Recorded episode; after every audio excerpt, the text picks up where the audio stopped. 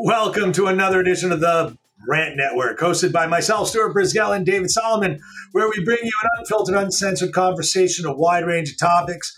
Podcast dedicated giving you a platform to express opinions, share your thoughts, experience ideas, and hear a variety of perspectives and truly honest opinions. Join us as we dive into the latest news, pop culture, politics, and so much more. From rants about absurdity of modern life, about deeper issues affecting society today. We've got you covered. Sit back, relax, and let's enjoy this exploration together. Now, let me tell you something, guys. We've talked about these issues for a long time, right? You know, eh, related to free speech, democracy, and open debate. Today's episode, we're going to be discussing recent article published by the National Post titled "World on Cusp of Woke Totalitarianism as a Government." ACT and free speech. We'll dive into this concerns around the rise of woke totalitarianism and its potential impact of free speech. To give you some context, woke is a term that some call as derogatory that's become very popular in recent years to describe awareness and activism around social political issues, particularly in regards to race, gender, inequality. In some cases, it's been criticized for promoting a culture of political correctness and most definitely cancel culture, which can lead to suppression of dissension of opinion, as we discovered with COVID.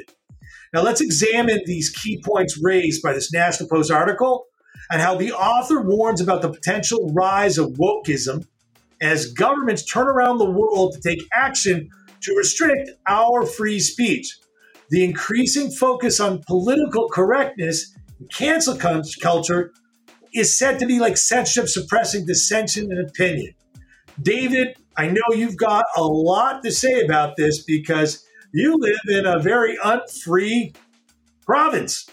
Well, let me put it to you this way, Stuart. We've all lived in these weird areas where the governments have wanted to get more and more control. And one of the amazing things about this, Stuart, is that you know, let's let's let's put into perspective what's going on here before we get into this whole business of my commentary. The European Union, the United States, Canada, Brazil, Ireland, Australia are all looking into ways to getting their fingers into social media. YouTube. They're getting into ways in which they want to censor what you and I read. They got a taste of that, Stuart. Okay. During COVID pre-COVID. What they did was they found a way to, to you know, go to the go to these wonderful um, technology companies, right? They went to YouTube and they said, if anybody talks about COVID against the government, shut them down. Ladies and gentlemen, the RANT network was shut down not once, but twice because we questioned something related to COVID, which was proven right on our part but at the time, due to censorship demands by the government and the technology companies, quote unquote, worried about fake news, we were shut down. Dialogue is being shut down. What you basically have here are governments are trying to pass laws, as they say, overnight when no one's really paying attention, so that you and I, whatever we post on Facebook, Twitter, Snapchat, YouTube, etc., etc. The government gets to decide if it's okay or not. So now imagine, if you will, you don't agree with the government. You don't agree with the policy. The government can theoretically shut you down.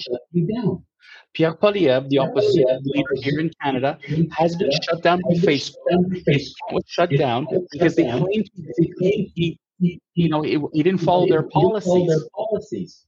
Imagine if Justin Trudeau, the liberal, will control what's on Facebook. Imagine Joe Biden or Donald Trump controlling what you get to see on social media, what you get to post on YouTube. Stu, I think this is crossing a, a line that is not getting nearly enough attention, and I'm scared for our future. That's right. Critics of these trends argue that they undermine the open debate and de- democratic values. They worry that people will become afraid to express their opinions even if they're well intentioned and grounded on rational thought, in fear of being labeled a bigot or intolerant. On the other hand, supporters of woke culture argue that it helps create a more inclusive and respectful society by challenging the harm of stereotypes and promoting understanding. But, like, that's the key. Very Soviet era, where people are terrified of speaking their examples. Like, here's one example United Kingdom, where the government has proposed legislation that will potentially criminalize offensive speech, even in a private setting. Critics argue that it's going too far, restricting free speech that could lead to suppression of the honest debate question. Another example, like Canada's universities have faced the accusation of stifling free speech by canceling featuring controversial speakers or implementing policies that prioritize inclusivity and expense of open debate for just things that are opposed to their agenda. It's also interesting how these concerns manifest in different ways across different countries. What we can do to strike a balance in promoting inclusivity and preserving the very special and key to our free society, free speech. It's essential to recognize the importance of fostering an inclusive and respectful society while also protecting the freedoms of expression, which is the cornerstone of our democracy. One way to do this is by encouraging an open dialogue, discuss different product, uh, topics versus suppressing them. This can involve creating space for civil discourse, provide education on the importance of free speech, right? And promoting critical thinking. This is something that has been removed from the classroom with CRT, another very big topic that we've talked about for years already. David, I mean, again, in the United States, this restriction is becoming more and more apparent with the Biden mafia because the control they exert over different branches of government all in an effort on trying to get over their views versus someone else's, like the Biden laptop. Look, Stuart, you, you know, it, imagine if you will. Imagine if you will. Look what's happening with, with, with Joe Biden. With Joe Biden. Documents, Documents his son, his son, all these other things. All these other things if he had the ability, in the ability Congress, Congress, Senate, Senate, had the right to go to Twitter to and Twitter Facebook and, say, Facebook and say anybody who mentions anything about the Biden laptop, the Biden laptop, censor it. Censor it. Oh wait a minute, they did that. Oh wait a minute, they did that. And we saw the and impact. We saw the impact. It impacted an election. It impacted an election. It impacted people. It impacted people this criminal is going to get away with it, and his criminal father is going to get away with it. Hopefully not, but hopefully not, but but it impacted, it impacted two elections. Two elections. Data connection loss. Doesn't matter, right? Doesn't matter. Doesn't right? matter. Doesn't matter. In Canada, it's the same In thing. Canada, Justin Trudeau has been Trudeau dying, to censor to anybody who opposes anybody him. Who opposes him. When you look at the European Union that has tried to, tried to you know, privatize and anonymize stuff. I get the philosophy. Get the philosophy. But to a permit a government to censor free speech, censor free speech, isn't that what we've been fighting for? Fighting for? I, I, to me, I think, we're, we're, I think we're, we're heading down a very, very slippery slope. Very slippery slope. That fundamental human right in the modern world is free speech internationally. This is why the southern border is being bombarded by immigrants with people looking for a free and fair chance at a better life. Right? Isn't it ironic that we're trying to take plays out of the playbooks of the countries that these people come from in a country that is the freest, fairest in the land? Could you imagine though? But like this is what you said is so apropos. So apropos. They're coming here because they want to be able to express themselves. They're going to come here. They're going to post something on Facebook. And they're going to be censored. Or in some countries go to jail. Some countries go to jail. Well, I mean, free speech without limits is another controversial issue because anything that involves, you know, causing harm, inciting harm, like screaming fire in a movie theater, there are limitations to free speech. But what are those limitations? And, and again, the Supreme Court, if unpoliticized, would give a fair and balanced approach for each and every single issue that's right for the time in which that rule has come into play. I agree that some of these rules from the 17, 1800s, 1900s may not be exactly relevant, but there is wisdom in their relevance for that time, which is why the cancel culture, book burning, book changing, monument destroying, name changing is all part of this censorship that really has a gross negative effect. Again, around the world, Jews commemorate Nazi war, the Holocaust. The, the motto is never to forget. And I, a couple episodes ago, said, you know what? They want to remove any thought of black slavery across every world. They want to destroy the thought that it ever existed. Go for it. But, In 50 years, 100 years, but people that are black that grew up that culture will be erased from the history books. But, but, but I, I, think it's it's even it's you're right, but I think it's even more pertinent for today.